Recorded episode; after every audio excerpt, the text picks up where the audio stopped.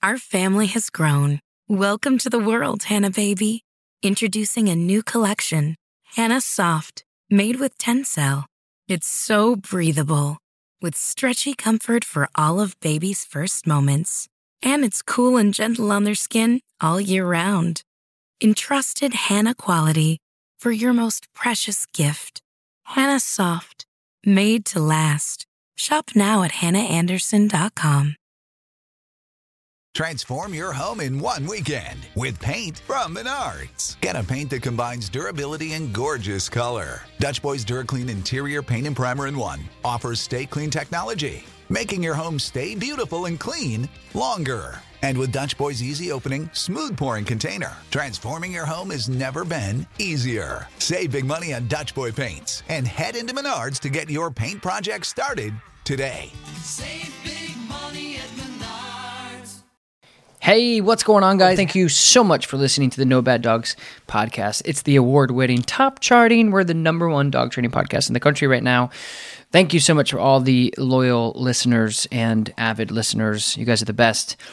Uh, this is a great podcast with a client that I've already worked with. So, this is great context for, I think, dog owners and dog trainers that when you're working with a, you know, I've said this before, it's not dogs by Tom, right? It's people by Tom. It's, it's it's not when you get your dog trained or you spend money on dog training it's not a forever fix. It's not a one and done thing. This is the dog named Birgitta.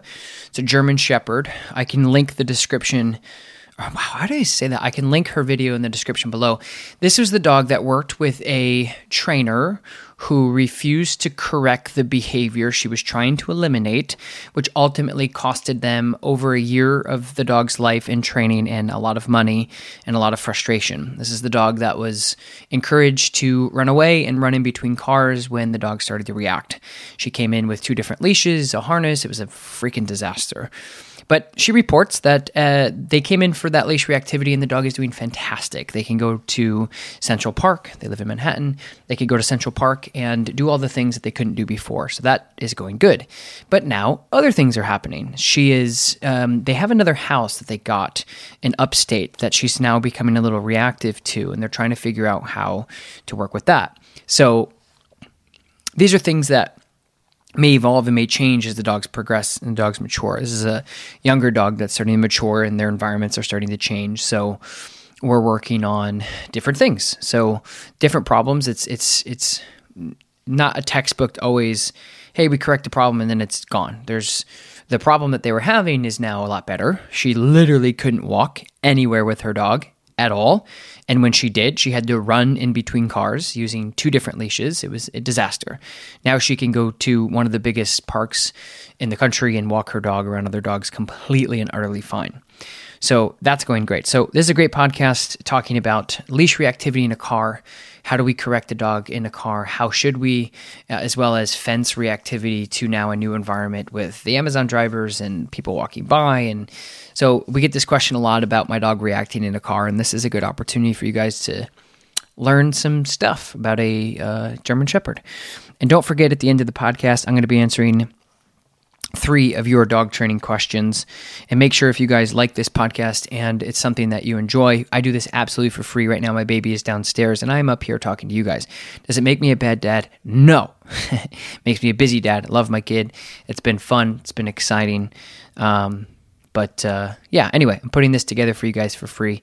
Um, the absolute only thing I would ask for you guys is go and leave a review.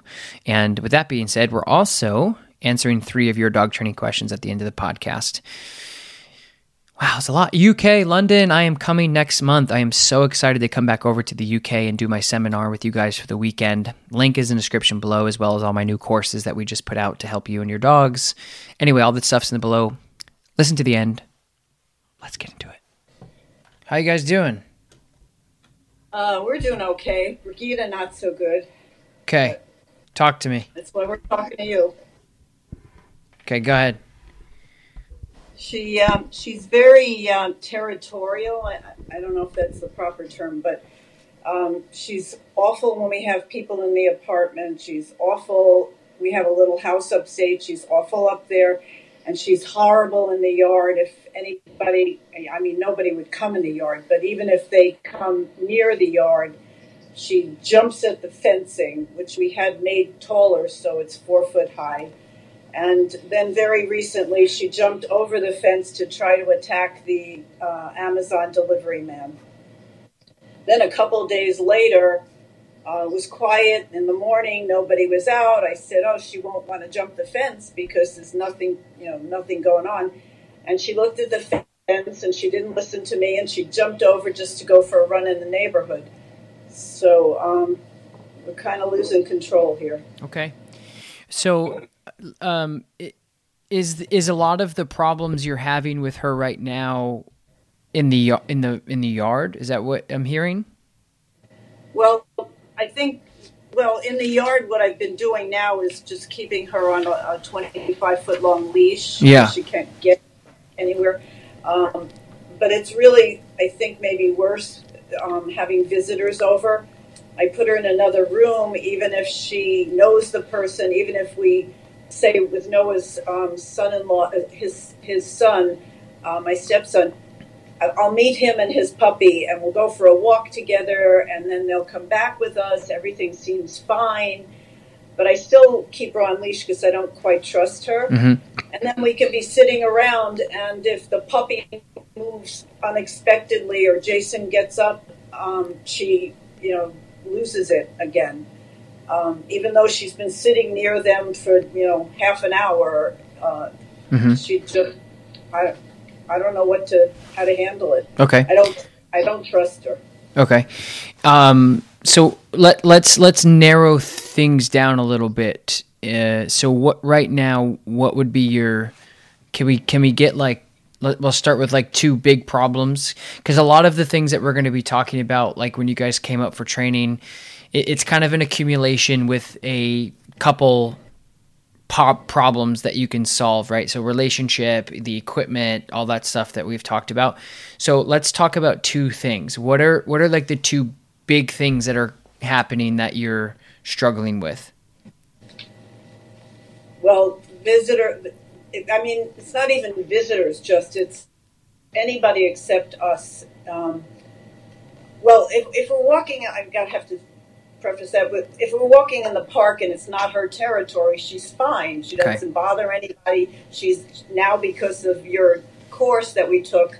She's great with other dogs in Central Park. She wants to say hello to all of them. Every all that is great. But if she if she's doesn't know the person, uh, well, almost anybody comes in our apartment. She she's horrible. So I, I the easiest thing is just to put her in another room.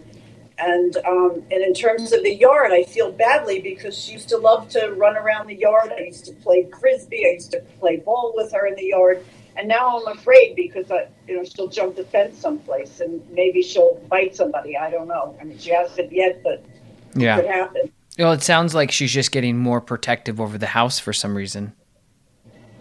Well, there's several things. She is doing that, but let's if we're in the car and we stop at a red light and somebody pulls up next to us in another car. She goes ape shit. Okay. Wild.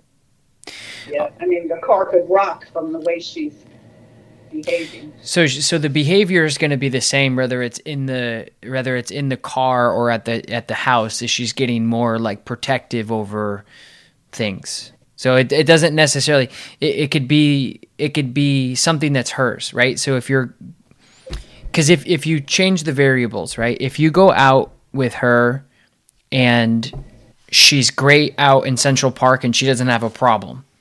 And then all of a sudden you go into the car, she has a problem and then all of a sudden you go into your yard and she has a problem it's environmental it's very situational in the environments which means it's not her it's it's the well it's her but it's the environment that she's in Right. so okay so we'll talk about those environments. Now in the car is the easy thing. So when you know with her she, because she's a german shepherd and she's noisy and you know maybe protective maybe whatever we, we're not really sure exactly why but she's an opportunistic anyway. She's you know hey i'm going to sound off. And so when she's doing that in the car my recommendation is to correct her when she's doing that and tell her to leave it just like we did on the leash. When you came in remember she was so reactive to dogs and and then we we we very simply isolated hey that's an inappropriate leave it correction. And then we worked on heeling and so you you you have to kind of stretch it out over other environments too and just the leave it and then the enforcing correction can be applied under any circumstances. However off leash it's harder. If you're if she's not off leash trained and that's where off leash training then comes into play. Excuse me. So i would say and what i mean by off leash work like traditionally what we would what what my program does and and my camp does is we do a lot of like remote collar work. It's a whole different process. It's a whole new training uh, it's something that you guys aren't set up for yet. But what i would suggest is when you're in the what i would do is when you're in the car it's it's not necessarily like oh we're on this street. I'm going to react here. I'm not going to react here. She's in a confined space. She can yell and scream and bark as much as she want without somebody actually you know doing anything about it right? So she's just talking. Same thing at the fence right? So amazon dri- driver comes by rawr, rawr, rawr. you know the amazon driver's not going to come up and smack her upside the head and say hey quit the crap right? And and nobody that she's barking out on the streets are going to come over and say knock it off Brigitte right? So she's just doing it. So your job is to assertively say hey that's inappropriate. But when you're in these environments it's different because when she's on the leash and she's got the prong collar on or whatever she's using Right. She gets she and we've already gone through that with her. She's like hey i think i should be suspicious of this correction leave it. Now she's great. So you just have to apply the same things. You just have to kind of get you have to get a little creative on how you're going to do that. So i would park the car anywhere in new york city because it's always going to be stuff going on around you. I'd sit in the back seat and i would work on the same thing. It's the same template is you're in the back seat and she she starts to "Err, Brigitte, leave it. And then enforce it. Hey, knock it off. Seriously, you can't do that. So as she starts to build, and by building I mean growling turning into barking, Right. right? So she "Err, Brigitte, leave it. And if she doesn't, enforce it immediately with a correction. So getting corrected, or we could call it this having accountability in the car is something that she hasn't really seen before. You're kind of you know yelling at her in the back seat or hollering at her, whatever, and that's I what. tried. Yeah, I tried. Um, I had a can that sprays air, Yep. and that didn't help. And then we Yep. bought some Gizmo that that had a sound, and like Yep. it startled her the first time, and after that, nothing. totally, and So- and that's where you just you you have to switch gears. And you say, okay, that's not working. That's not working. You know the prong is successful for her. You know she responds well to it. I would I would go park your get in the car, park it in a busy place, get in the back seat. Brigida, leave it, pop. Leave it, pop, and let her know. So she's going to start to build. Give her an opportunity. Leave it, pop. Remember, we worked on the pop, not pulling. So you got to make sure that the correction is is there. You're not trying to drag her out of the car. You're not trying to hurt her. You're not trying to. You're just trying to discourage it. She starts to build. Nope, and you bring her back down. And then when she does good, good, leave it. And then you get her out of the car, walk her up the street, come back, get her back in, and reset it and constantly do that. That's what I would do. Okay, Now, as that makes sense. Yeah. As far as the yard, so there's a couple different things with the yard. Um, I want you to give me a little bit more context, though, um, because I know we're talking about two different houses. We're talking about New York City and we're talking about upstate. Where are you seeing the problem? both places. Well, Okay. in terms of the yard, um, uh, it's like a third of an acre, and in the front of the house, on the street side, it's a, a dead end dirt road. Um, if a neighbor walks by or a delivery person comes, she blasts it. But- But she also does it on both sides of the house. If one of the neighbors is walking in their yard, you know, she'll jump the fence.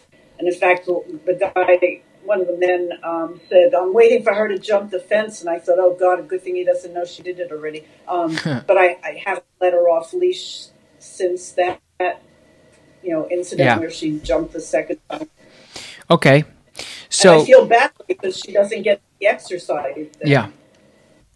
Yeah, I understand. So, my recommendation is a couple different things. So, let's look at this as a whole picture here. We have a dog that really isn't aggressive by nature, but is definitely reactive. We're barking, we're lunging, we could look mean, but we're really not by nature. We're not a mean dog. We're not going to go attack anybody. We may jump the fence, run after somebody, and scare the crap out of them, but we're not going to, you know, try to kill them, right? And and that's pretty common for dogs.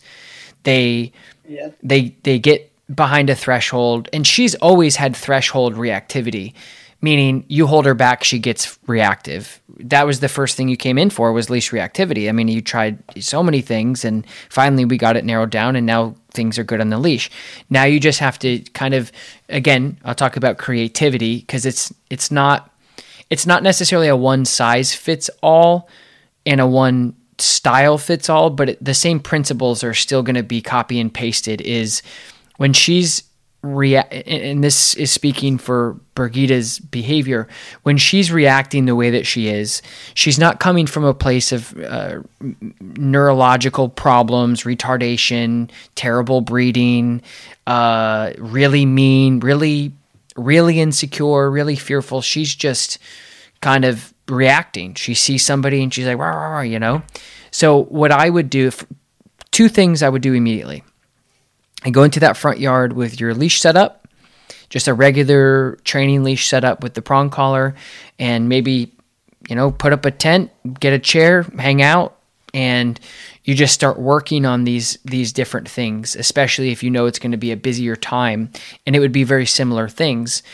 Is you would say leave it and then correct. Same thing we would do in the car. Same thing that we would do for a dog that has reactivity to like cars. I've had certain dogs that are reactive to trucks and cars when they walk by, and we'd go up down to the road with with some sort of collar that's going to hold her accountable for her reactivity. And she barks, and we say leave it, and we correct her for barking. Leave it, correct her for barking.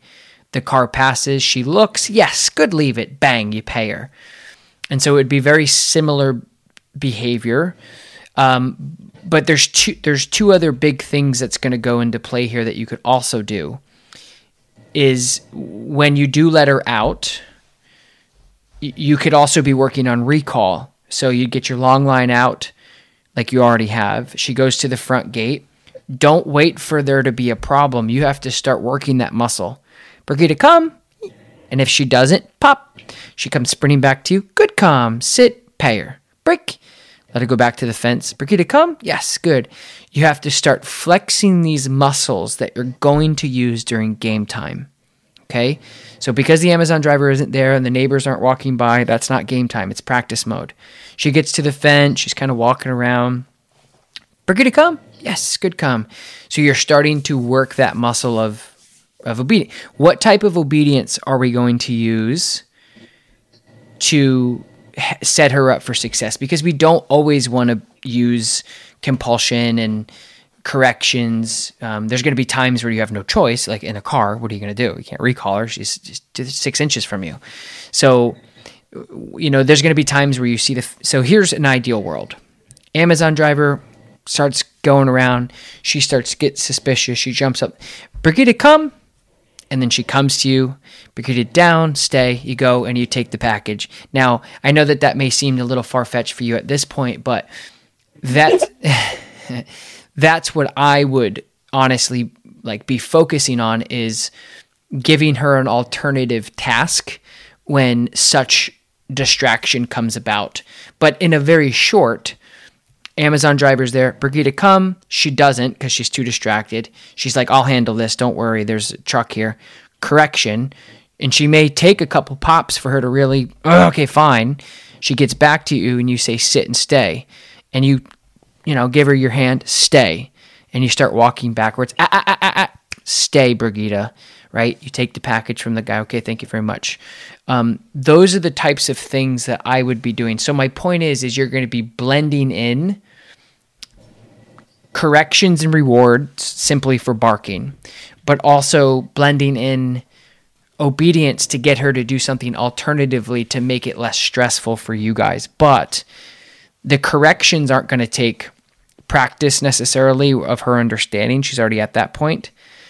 But the obedience I'm speaking about you should be flexing that muscle before it's game time. Work on your recalls with nobody around. Work on your stays with nobody around. Throw out an outside cot or whatever if you're training. Work on your place, work on your stay. Work on going up to the gate, opening the gate, walking out of the gate, coming back in, and really start to work in these environments that she's having a hard time engaging on you with.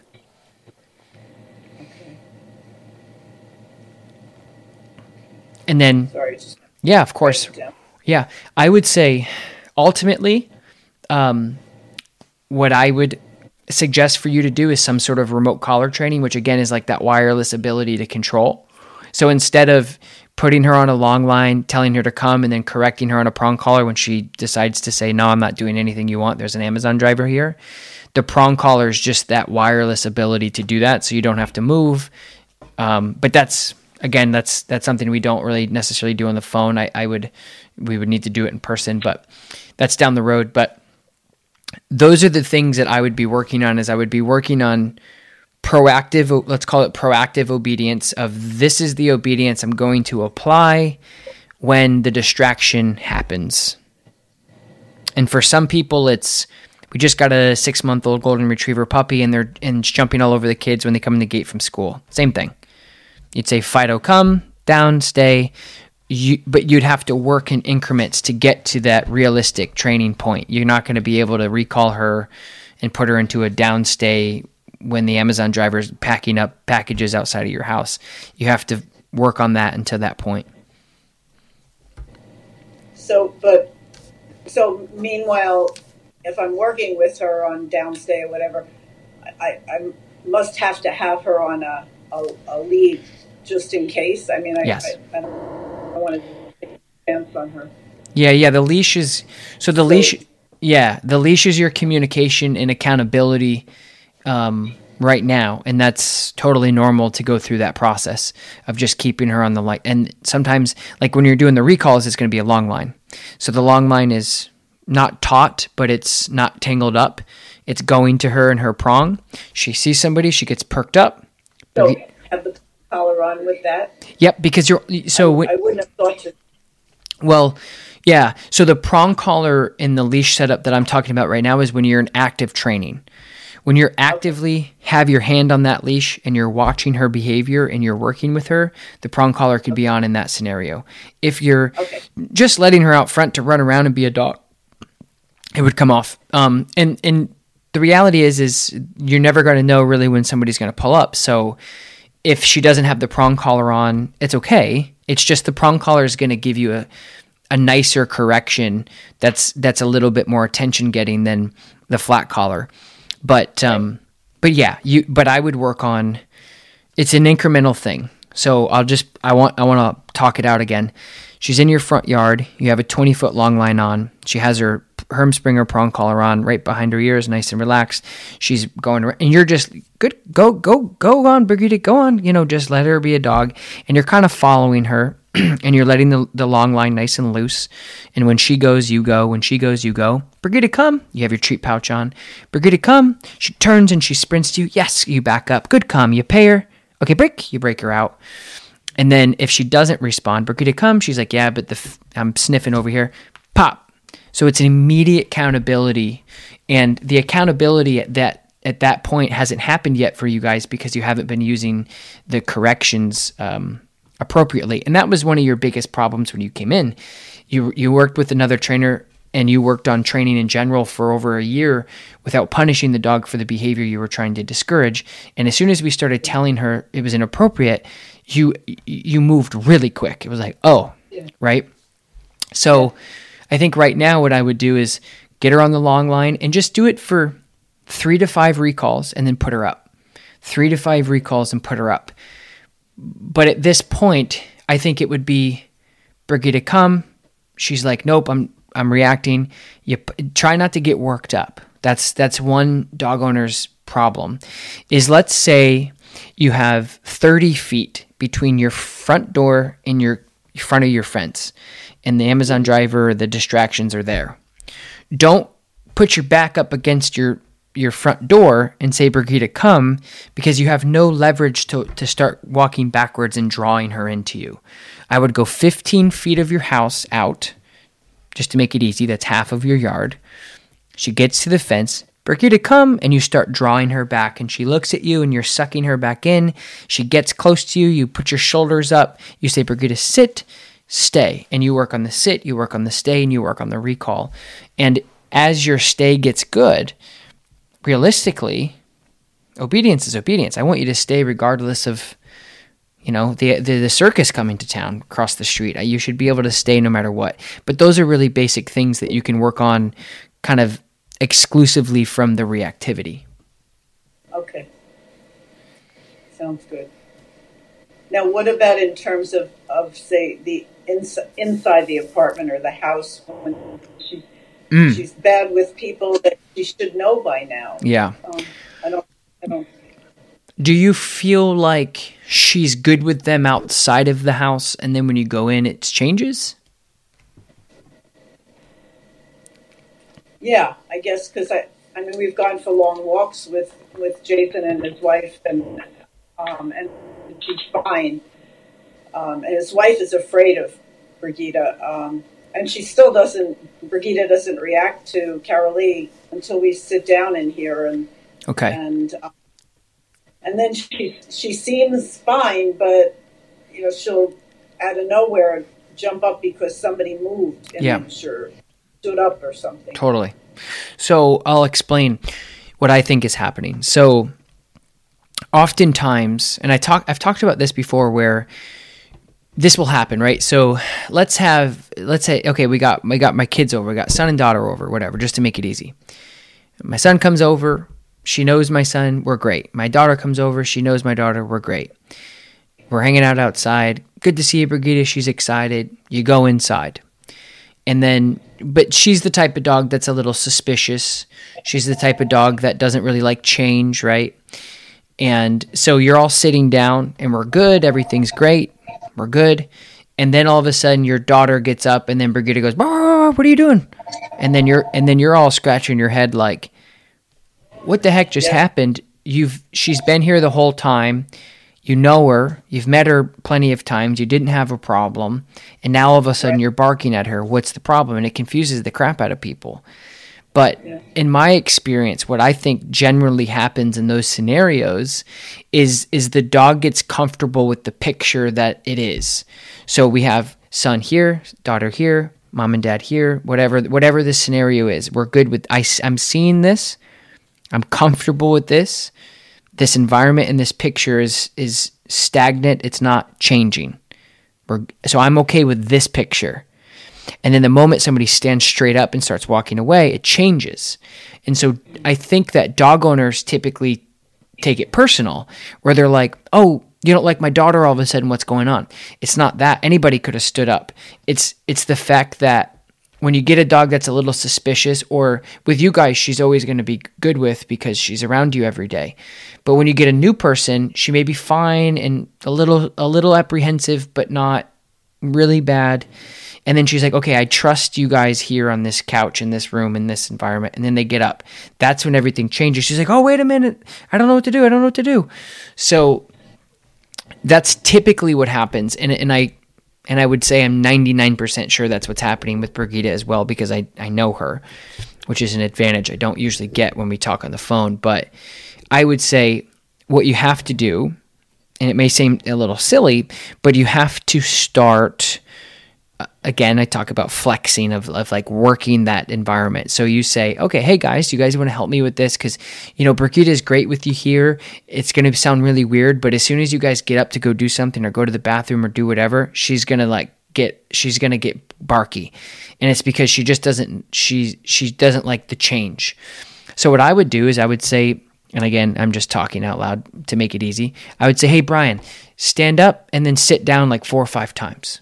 And then so you're all sitting there. Maybe Brigida's in a down state, and this is where you got to do two things. flex the muscle she's having problems with kind of like a masseuse right? Like this is this is the pain. This is the problem right here. This is an isolated trigger pinpointed right here. This is where it hurts when you touch it. That's the problem. When you get up she reacts. That's our problem. Let's work that out. Let's work that muscle out. So so again we'd have her we'd have to we have to hold her accountability or I'm sorry, we have to hold her accountable as well to teach her through these problems. So we have her eh, training equipment on, whatever you feel comfortable with using inside. And she doesn't necessarily have to be in a downstay because that could make her a little bit more vulnerable. She could just be kind of doing whatever she wants to do. All right, Brian, get up. Brian stands up. Correction. Leave it. Leave it. Oh. All right, Brian, sit back down. Okay, I'm okay. Brian, get up. Leave it. Okay, Brian, get up. Yes, good, leave it. Good girl. And you start flexing that problem out over and over again. It's, you could call it desensitization, you could call it many things. But for me, I've heard that so many times. And because the dog isn't ag- like really mad at that person or aggressive with that person, it's the only thing that's really what's changed. The only thing that changed is the what they were doing. So whatever they're doing, and then same thing, you get that you get your you know, the other person that's there do the same thing. Get up, walk away, get up, walk away, and just randomize it. And over time, and, and again, I, I don't want you to feel like you have to work your guests when they come over. But if you just did that, you know, like a couple times, then then I think that's that's what it's going to be. She sees it over and over again, and that's what happens. But I think if you all come in, you sit down, everybody has a cup of coffee, you're hanging out for half an hour, forty five minutes, and somebody gets up to go to the bathroom, and you guys are like, "What the heck?" Just be like, "Hey, she gets weird when you change the picture." So we want to just change the picture as often as we can for the first 20 minutes and I know it's silly and whatever, but just get up, get down, get up, get down, go to the kitchen, come back. And and just do that and I you know, I never promise anything, but I can almost promise you that if you did that for 10 15 minutes, by the last time that person got up, you won't have any reactivity. And so you should do that with every different person that comes in. I don't know. I I think for her, if she understands that the picture is going to change and it's okay, it might you might only have to do it with the first group ever that changes the picture. But I you know it, you just got to play it by ear. And if she does, I think I think it's gonna be discretionary. If she does if she does bark, just say okay, we got to work on this for a second. Can you sit back down? Okay, can you get back up? Can you walk over there? Can you sit back down? Just say, look, she she just needs to see you do something a couple times for her to feel comfortable because she's in she isn't she's policing right now. She is she's trying to control everything and you know, we're working on that. And again, obedience, Brigida place, down, stay. She's going to be less likely to maybe make mistakes if she has a job. So if somebody stands up, leave it, correction, Brigida, go to your place. You know, clock in, go to work, down, stay. So uh, another issue I have is um, if I'm practicing uh, um, heel mm-hmm. uh, in the in the apartment in the hallway while I'm waiting for the elevator, which I do every time I'm waiting for the elevator to take her out. Mm-hmm. She's perfect. You know, she walks with me. She stops when I stop. She's perfect. We get outside and she's terrified of traffic. She's terrified of the scaffolding that we have to walk under. Yeah. And she just wants to get someplace, preferably home. But even if she gets to the park, she's she get she's happy as soon as we cross the street into the park. But because that's her, traffic, that's like her safe place. Yeah. Okay. Or, we going to the vet. Um, we have to walk five blocks to the vet. She she's terrified the whole way. She can't wait to get into the vet's office, which she never really liked, but she just wants to get in away from traffic and you know, I, I try using the, the pop. I try using um, uh, treats. Uh, I, I tried, I, I watched one of your videos the other day where you have the person sort of walk, into the dog to make them, um, yep. you know, sort of go to the stuff. And I, I do that. I, I have to zigzag up the whole block and she never stops. I mean, she's just so scared and I'm I don't know what else to do besides using the leash corrections and the and the you know trying to to bump her aside. Yeah. To get out. Well, I you know there there's a again there's like a you know the working with a dog it can change very quickly and your I don't want to say your philosophy but like your your techniques can change and evolve. Like you're like okay, I got to do this different. I got to do that. So one minute you need to be like I need you at my heel. And then the next minute you may realize okay, that's just not uh, appropriate at this particular time. Break just walk through. So one minute you may be like, I want you to, to walk nicely on my left side. The other minute you may say, Hey, I just want you to walk and not freak out. And if you want to slide over here because you're nervous, that's okay. You want to slide over here because you're nervous, that's okay. If you want to pull just a little bit to get out of this situation, that's okay. But I, but I, but my my point is, is I would I would recommend just tr- so here's what you want to do. Okay, let's say I'm envisioning Manhattan, right? Let's say you, you are walking under this scaffolding. They're working on the building like they do for whatever reason nonstop do down there, and there's cones and there's sirens and there's things going on. What you want to do is just grab the leash, put your shoulders straight, and and act like you're taking out the trash. Like you just got this thing in your hand and you're just on a mission to go bring it somewhere. You're moving forward. You're just you're not necessarily heel and leave it and it's okay. You're just saying with your body, with intention, with momentum, we're cruising.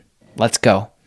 And so uh, so it seems seems simple, but oftentimes what ends up happening is you start walking towards an environment maybe the dog is a little suspicious of or, or afraid of, and they start putting on the brakes. And then what happens is is the dog goes, I don't know about this. And then we we stop, mistake one. We turn around, mistake two. We start talking, mistake three. What's the matter? It's okay. Come on. You've done this before. What are you doing? And so, and, and that's the first, like, let's say that's the first road, right? Because especially like an insecure dog, you know, they're like, "Oh, I don't know about," and but you need to just just understand living in an environment, especially Manhattan or any big city. Your dog is going to be somewhat suspicious of new things. That's her. That's kind of her mo. She's like some other dogs could care less. They'll try to climb the freaking scaffolding and, and whatever. But I think you just have to move her forward and then once you get out of that little fear period, you can stop. Brigida, sit. Good sit, reset. Brigida, heel, and do a little bit of work with her and then give her a break. But if you're doing the things that I said not to do, that's why she's doing that. Because just like with kids, you know, it's like, okay, it's time to go to kindergarten for the first time, and they put on the brakes. They're like, you know what? I'd rather just sit at home with you, mom, and eat peanut butter and jelly and watch cartoons. Of course you would, because school is scary and you're not, you don't know what to do. But listen, here's what we're doing, and you just go. You have to just go. Pull the band-aid off and just go. Um, the other So thing, My problem isn't that she put the brake on, it's that she's pulling me to the point where Yep. she's not quite dragging me thanks to the uh, Yep. Sprenger collar, but but close to dragging. So good, ready? We'll switch gears. So we're going to do the exact opposite. So that's what I was saying before: is your techniques may change depending on the dog that you're working with. So we're going to switch gears. So what I would do in that case, because there's always like you know. You red light, green light on like different things with different dogs and different scenarios. So if she was putting on the brakes, that's what we do. If she's putting on the gas per se, this is what you would do. I okay, Brigida, heel. One, two, three. She starts to get spooked. Oh, I don't know about this. Okay, Brigida break, and then maybe she pulls the end leash. Stop. Do the exact opposite. You stop. So she's trying to just get out of this scary tunnel, out of this scary zone. And you go, Brigida, hey. So you're, so you're not. So here's what you're going to not say with your voice, but say with your body. Basically, you're like, hey, come here, come here, relax. Okay, let's walk together. You're not going to say that, but what you're going to do is you're going to stop. She's going to hit the end of the leash. If you have a prong collar, she's going to turn around and go, What are we doing? What are we doing? What's going on? Why are we stopping? This is scary. Let's get out of here. And she may, st- but because the prong collar has that control and it gives you the ability to really maneuver in those scenarios with that power steering without choking her out or without you getting dragged down, you just say, you literally, all right, so let's say 20, we'll say a 20 foot tunnel of scaffolding. Just make it easy. We walk forward five feet. She starts to get nervous. Her ears go back. Boom. She hits the end of the leash. You stop. So now you're halfway. You're at 10 feet. you just start backpedaling, working, walk, walk backwards. Brigida, come. So she, so then she's looking at maybe the other end of the tunnel as an as an escape. So she comes to you, and then you turn around and you backpedal and go the other way. Brigida, come, and you bring her back in. And now, before you know it, you're working her in this scary tunnel that she's in, and you're working her here. And then and then she starts to kind of calm down because I think dogs in these types of situations can get very fight or flight, where they're like, "We got to get out of here. We got to go to a safe place."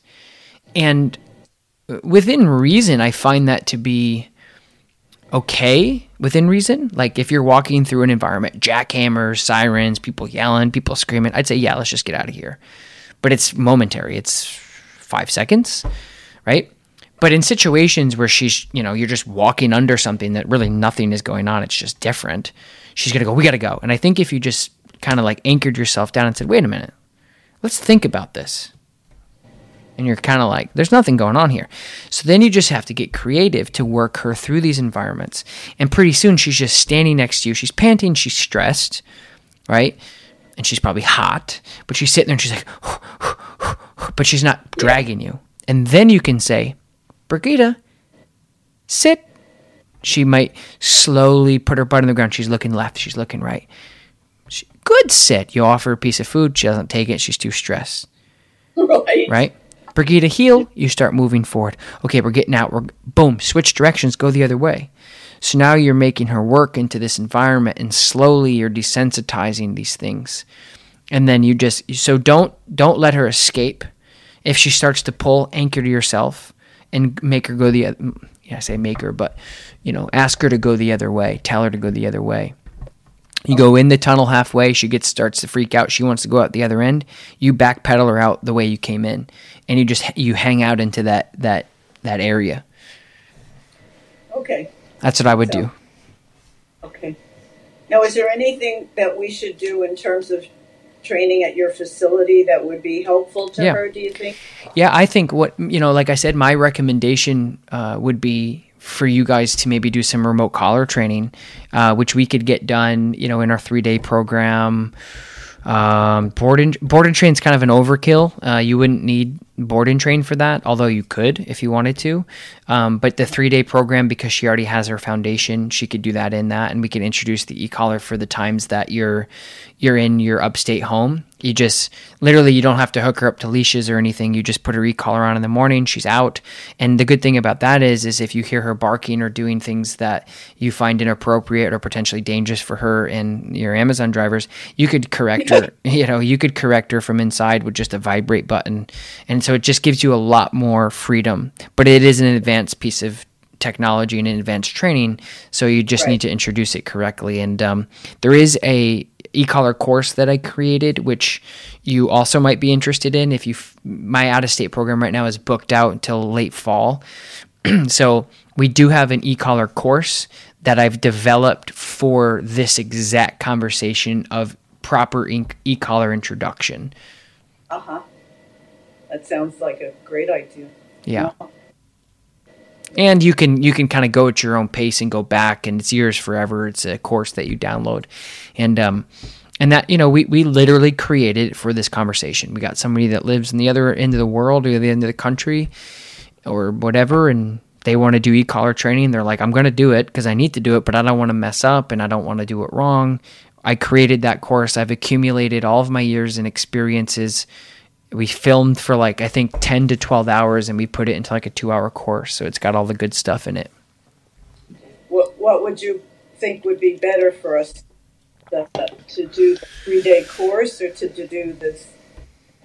Well, I think um I think if I were to pick, I would say the 3-day because I would be able to get the dog and work with the dog and show you guys everything. But again, like if you can't wait or whatever, then you can, or you could do both. I mean, you could you could get the course because I think the course is like one ninety nine or something. So obviously very inexpensive compared to the three day course. But you'd get the you you could get the course and you can start it. And if you feel like it's maybe not going as planned or you feel like you're still a little nervous about it, then you could do both. So there's the option because I, to be honest, like that's the other good thing about that course too, is it's a good preliminary. It's just education. You're paying for a book, essentially. You're paying for. I want to see just like it's any other schooling. I want to see how you do it, and then I'm going to go into actually doing it. So it's. I think it's good for you either way. So you know what it is, you know how it's used, um, and then if you're like, yeah, I think I can do that, do it. But if you feel like you can't, then come in or both. Okay. And and in terms of the course, the um, the two hour course, you explain what to buy. Yeah. like kind of remote. co- Yeah, and um, I have my own remote collar with a company, Dogtra. Um, we've kind of po- uh, uh, uh, combined forces at uh, you know we've collabed on a on a it's it's my collar with them. So it's it, that's pretty much what I'm demonstrating throughout the whole video, and it's a good collar for her. It's just a, it's a universal like great collar, unless you get like a really tiny small dog or something like that. It's a good collar for her. Okay, that sounds great. Yeah. Right? Anything else? Yeah, when um, when she's walking the dog, Mhm. and it's a scary place, I understand that, but uh, should the dog be in a heeling position when you're just walking down the road, or should and not pulling you, being in front of you? In uh, just like r- without the scary distractions. Yeah, Yeah. Like Yeah. if we're just for, out for a hike Yeah, it's a good. or Qu- something. yeah. I had the feeling from watching the course when I was there, watching you teach Stephanie how to do it, that you always wanted to be looking forward and having the dog at your side, not in front of you. So it's yeah, it's a good question, and uh, the you know training starts when you say it starts. So the answer is no. Your dog doesn't always have to be next to you because I think that that's a little unrealistic and unfair for the dog's expectation, especially for a dog that isn't at a level of training that can do that because then you're really frustrated because the dog can't be successful and it's not good. But let's like if I bring my dog out, like this morning I brought one of my clients' dogs out and my personal dog. And my personal dog was off leash the whole time because I live in an, an environment that I can control. I know my neighborhood, I know my dog. Um, but that's not realistic for most people. So let's say if I did put my dog on a leash and I was downtown, she can be in front of me as long as I let her be in front of me. She can pull, she can she can be a dog in front of me. But the moment I say Lakota heel, she's got to heel. So the training starts when when you say it starts. It's when you apply your training. So for me, it's heeling and breaking, heeling and breaking, especially for my client's dog. I'd say, oh, here's a distraction, here's another dog, here's a situation, here's the elevator, here's whatever. Brigida heel. You get outside, sit, break, let her be a dog, let her go potty, let her sniff. And then if you want to put her back into a heel, you can. But realistically, the heeling is predicated off of your skill sets and the dog's skill sets of how long they're used to heeling, what's fair for them, what's realistic for them. Uh, and and as well as like what environments. You know, if she was just inside all night and she's outside, she's going to need some time to be a dog and be in front of you, and that's okay. But there's discretion to that. So you can't pull, you can't drag, you can't bark. But when you're on your break, you can pretty much do what you'd like. I always say it's like recess for kids.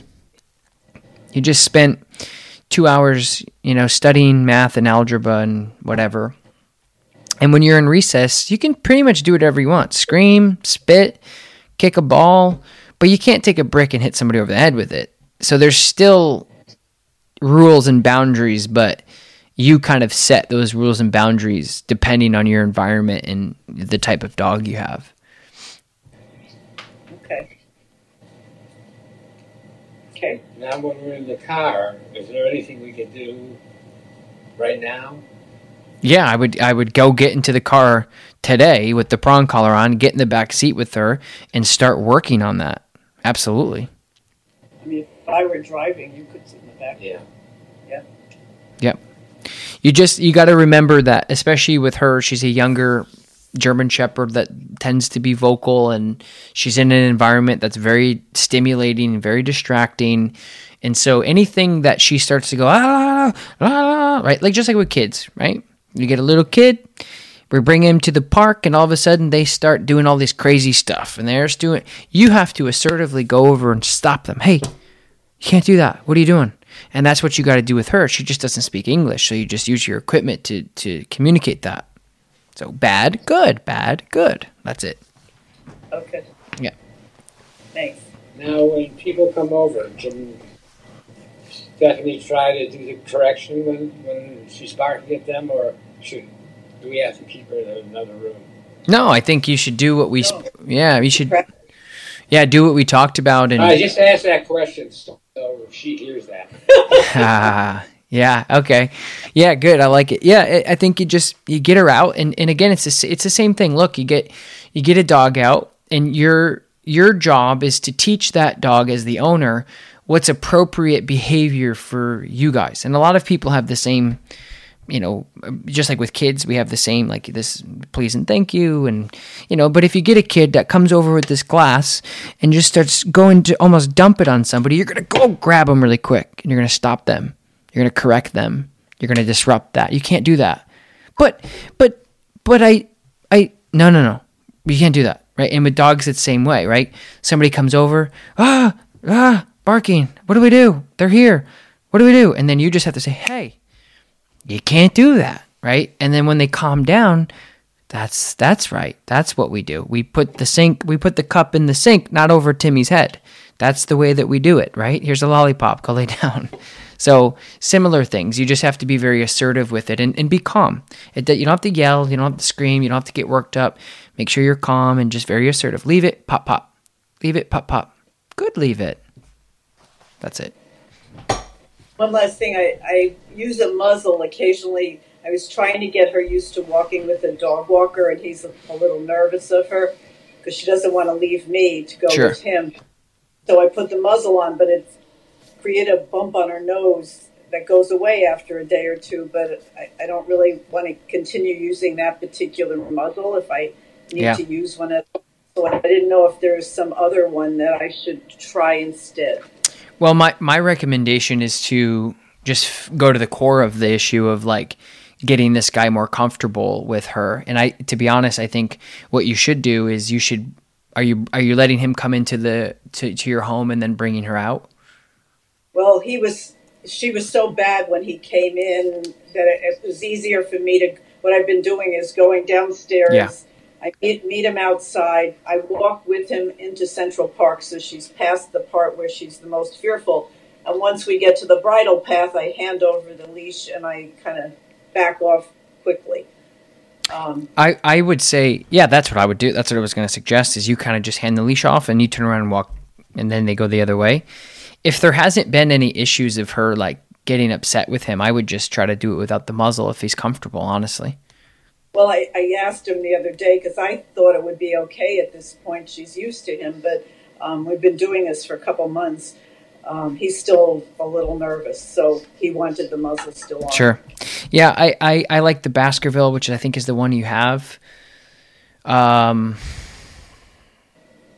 is that the one you have?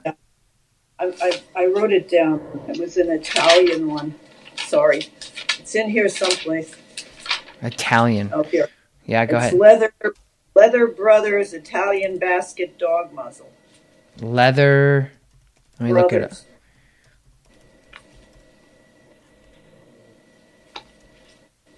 up. Let me look it up.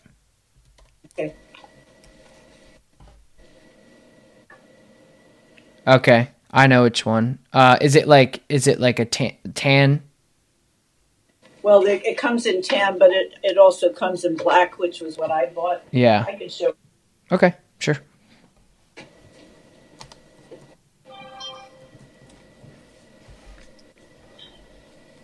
See, it's this. Oh, okay.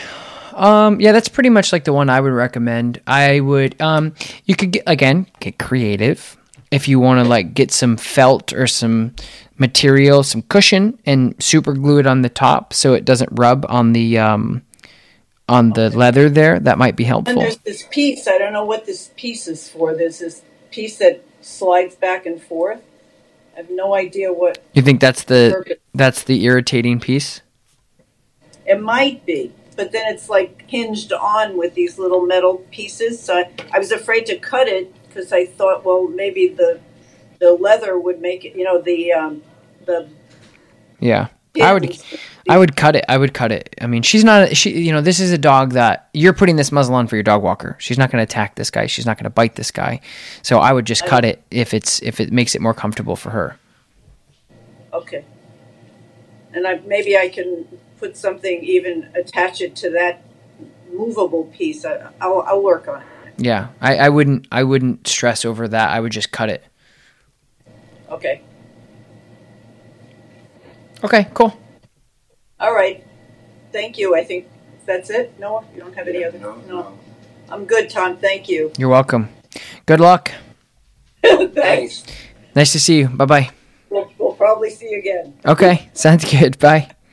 All right, you guys, you've reached the end of the podcast, which means I'm going to be answering three of your dog training questions. If you want me to answer your dog training questions, all you have to do is head over to the iTunes review chart, leave your dog training questions in there, and I'll answer them mm, on the podcast. Lauren and Gunner, very insightful five star review. Thank you so much. I love your podcast and YouTube videos. They're very informative, and you do an amazing job explaining the why behind your instructions. My question is: Is we have a two year old Shepherd Pit Bull mix rescue dog about four months ago. We put him into training two months after we got him to let him decompress, and he's been great has great obedience, great recall, etc., but he has some severe separation anxiety. We tried to leave him in the house and he poops on the floor and clearly paces the entire time because when we get back he's panting and he's exhausted when we get him when we get home. Excuse me. So we've been crate training him and he soaked up so much he's so sorry. So we've been crate training him, and he gnaws at the crate and pants so much that he's soaked when we get home. We've been doing random times, and he goes in there and been laying in there. Um, we've noticed that he seems to m- more associate us with feeding, leaving. So we've changed up the feeding, so there's no conditioning going on. Um, he also looks super nervous and anxious around mealtime for some reason. All of a sudden, I'm not sure what to do now. I'm trying to avoid medication since he's 98% amazing, but these are the things that we're having a hard time with. I would say in situations like this, Lauren, um, medication. There's so many. Ooh, there's so much medication out there. It's just a hard rabbit hole to go down to to see how your dog reacts to it. You know, the type of medication. But in situations like this, it's not always a terrible thing that um, you know your dog could be t- potentially medicated because they they really have some anxious issues because of their past or their past experiences. So um, don't think about medication as like a terrible thing for dogs like this. Uh, terrible medication is for dogs who just aren't trained and aren't listening, and then people want to, you know, stuff them full of medication. That's not good. That's not good. Um, but um, yeah, so there's that. The other thing is, you know, I think you're doing all the right things as far as uh, desensitizing the leaving and randomizing the patterns, um, but your relationship too. So I would just turn the love down, turn the leadership up, um, do a really good job about making sure that you guys are just giving him as much confidence as you can with training and mental and physical exercise are obviously really big with anxiety as well. But it sounds like you're doing everything right. You're leaving at random times, you're coming back at random times. Um, so there's that. But you know, I think also too, you um, you could try different uh, opportunity or different ways to contain him. So maybe try something different than the crate, um, and try to really isolate. Is it when you leave, or is it when he's in the crate and you leave? I would start there to see if that's the case, and then try to do the best you can to get creative to see if you can get him into different environments or different situations, like an X pen or maybe just in a room, to see how he does, and just keep switching it up. I would just be really creative and switch things up as you go.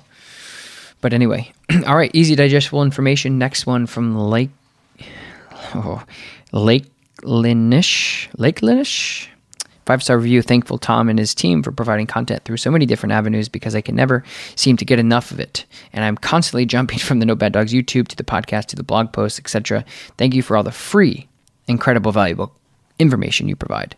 Well, thank you for being such an avid fan.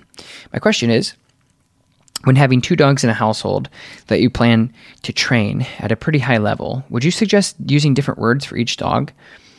Or is it okay to use the same ones for both dogs if you have clear communication to them? Uh, thank you for taking the time out to answer my question and all that fun stuff.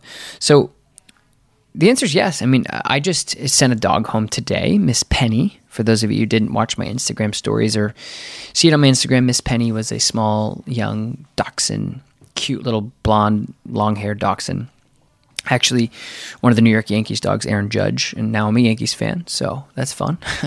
she went home today. She was a beautiful dog, but I was out working with her and my dog Lakota. Lakota responds to three different languages, as some of you may know French, German, and English. And when I was out with her, I went over on my Instagram. I actually posted on my grid that this is why I use three different languages with my dogs, is because when I'm training with a client's dog, I can change them up. So you don't have to, because you would say their name and then the behavior if they spoke different or if they spoke the same language or re- responded to the same languages. But you can do it either way. You can do different languages, or you could go Fido down, Bailey down, Fido sit, Bailey place, and you could do it that way as well. I think both of them or either of them would take the equal amount of time to, to work on. So, yeah, good question. Next one, best dog trainer out there, five star review from East Mew. Thank you so much for saying that. Appreciate it.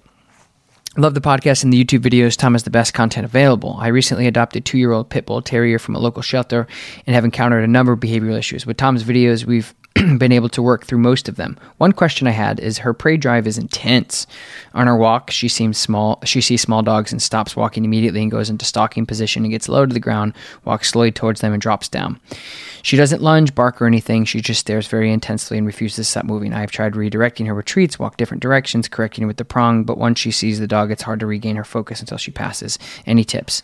Uh, yeah, I mean, that makes sense. Pit bull terriers are like that. Uh, there's a very high likelihood that she doesn't like other dogs. Um, or she possesses them, or she preys on them, um, which doesn't mean that she may not like them. She may just want to play with them in a bad way. Anyway, um, I would do like a lot of directional changes. So, say you're walking straight, and the dog that your dog is starting to prey in is also in front of you. Backpedal, go the other way. Um, the other thing you can do is try to outlet this behavior with a ball or a um, or a or our tug toy. Um, I'll leave. I'm just writing this down. I'll leave. Uh, Creature is the video that I did um, on my YouTube channel. It's one of the most intense terrier uh, reactivities I've worked with. I'll leave that in the description below. You can check that out. That's a great video for you to see. It's your dog, essentially, literally. It's your dog. It's what we did. Um, yeah, that's what I would recommend. Is just outlet it to yourself to say, hey, pay attention to this and instead. Squeaker toy, something like that. Um, hopefully that helps. And then we get a two star review, which is one of the one one I think the only two star review I've had from Ty Wessa. And this is, you know, I, I like to talk about this in the other podcasts. Uh, it did make my rating go from 4.9 to 4.8, which kind of sucks. But um, anyway, I wouldn't I wouldn't give this show only I would have given this show only a one star after you lost me at prong collar. I choose to give it two stars instead to count for the fact that there's a lot of work that goes into making a podcast. I wanted to see if I could possibly learn that a person could hope to get usable training advice from a distance, given one of the dog given on a dog that the trainer has never seen. I was disappointed. So, hey, uh, thanks for the feedback. Um, it's unfortunate that things like this happen. It's like it's like, hey, I know that you put a lot of work into this. I was recommended your podcast because it's a big podcast on my platform, unless it wouldn't have been on your page. And um, we give a two star review because we mentioned prong collar on the podcast, which meh, it happens. That's why uh, the internet's the internet. But with that being said, it did drop my points down. Unfortunately, I'd, I'd love for you guys that you guys support the podcast to get me back up to 4.9 if you want. You know, love you guys so much. Um, thank you so much for listening. We'll talk to you hopefully on Wednesday. I'm actually going to Nantucket which is a, an island outside of Martha's Vineyard, which I've never been. We're excited. It's a first family trip. Make sure you follow me on Instagram at Tom Davis to watch all, hopefully, the lobster rolls I get to eat. Anyway, love you guys. Thanks for listening. Talk to you next time. Bye. Our family has grown. Welcome to the world, Hanna Baby. Introducing a new collection, Hanna Soft, made with Tencel. It's so breathable, with stretchy comfort for all of baby's first moments. And it's cool and gentle on their skin all year round. Entrusted Hanna quality for your most precious gift. Hanna Soft, made to last. Shop now at hannaandersson.com. Our family has grown. Welcome to the world, Hanna Baby. Introducing a new collection, Hanna Soft, made with Tencel. It's so breathable, with stretchy comfort for all of baby's first moments. And it's cool and gentle on their skin all year round. Entrusted Hanna quality for your most precious gift. Hanna Soft, made to last. Shop now at hannaandersson.com.